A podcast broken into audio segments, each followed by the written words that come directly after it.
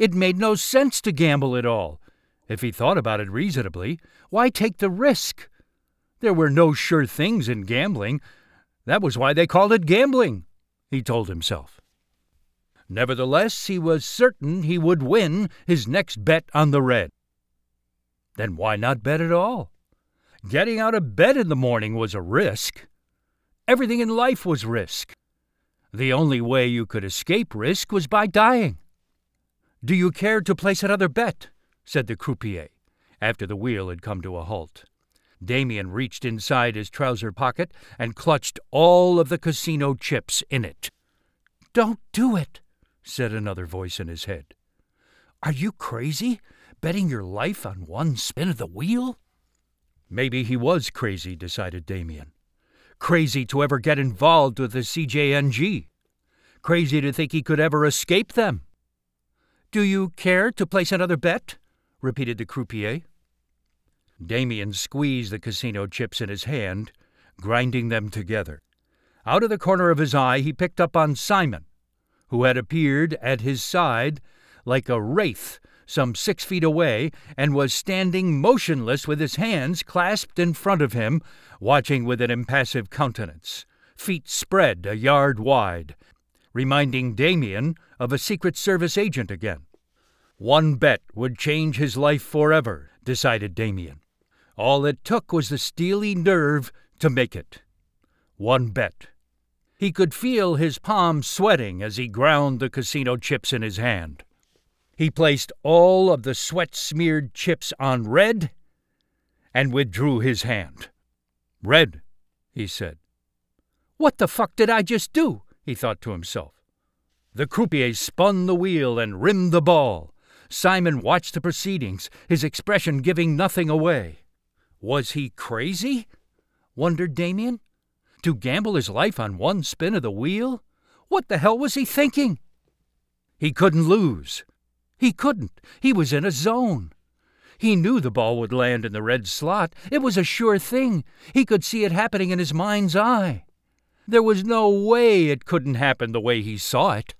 His brow beaded with sweat. Damien felt sweat dripping from his face. Almost half a million dollars was as good as his, he decided. Christ, was he going to pass out? He felt light-headed. His knees were turning to jelly. It was all right. He couldn't lose. Red. It was going to be red. It had to be red.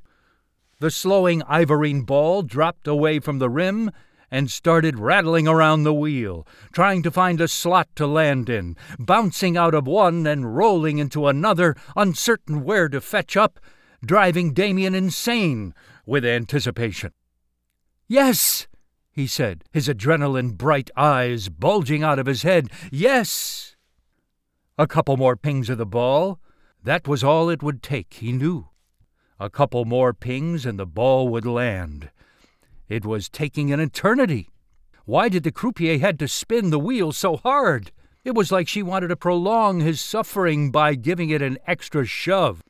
She hadn't shoved it half as fast as on the previous spin.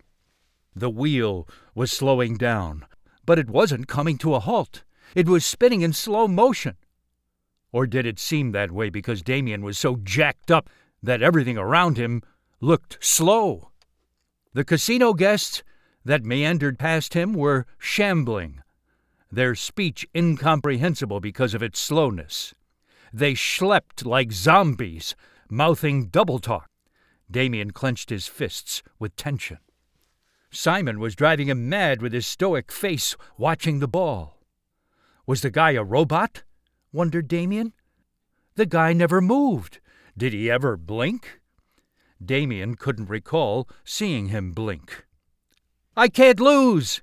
he yelled at Simon, realizing he must look like a maniac with his sweating face and balled fists. The ball was coming to a halt. Damien could see. It wouldn't be long now. Just a few more bounces, a few more clicks of the ball, and then he could claim his money. Yes, he thought. Black, said the croupier.